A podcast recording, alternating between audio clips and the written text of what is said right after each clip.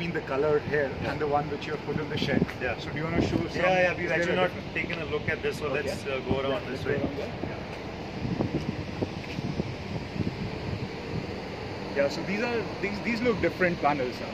Yeah, so what this is is like if you can see the difference between the two, uh, this is like darker and that is like uh, lighter. That's polycrystalline solar and this is monocrystalline solar. One very easy way to identify polycrystalline from monocrystalline is this diamond, the white diamond if you see. Uh, the white diamond is actually the plastic uh, substrate behind the cell. This is the solar cell and the white diamond is just the underlying uh, substrate.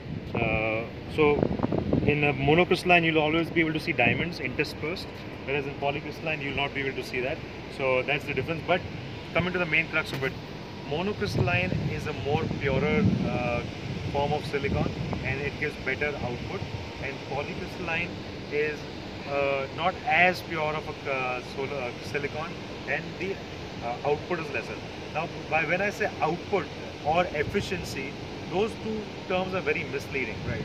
Right. uh, what happens is like the efficiency to convert light into electricity is the efficiency of the solar panel. okay.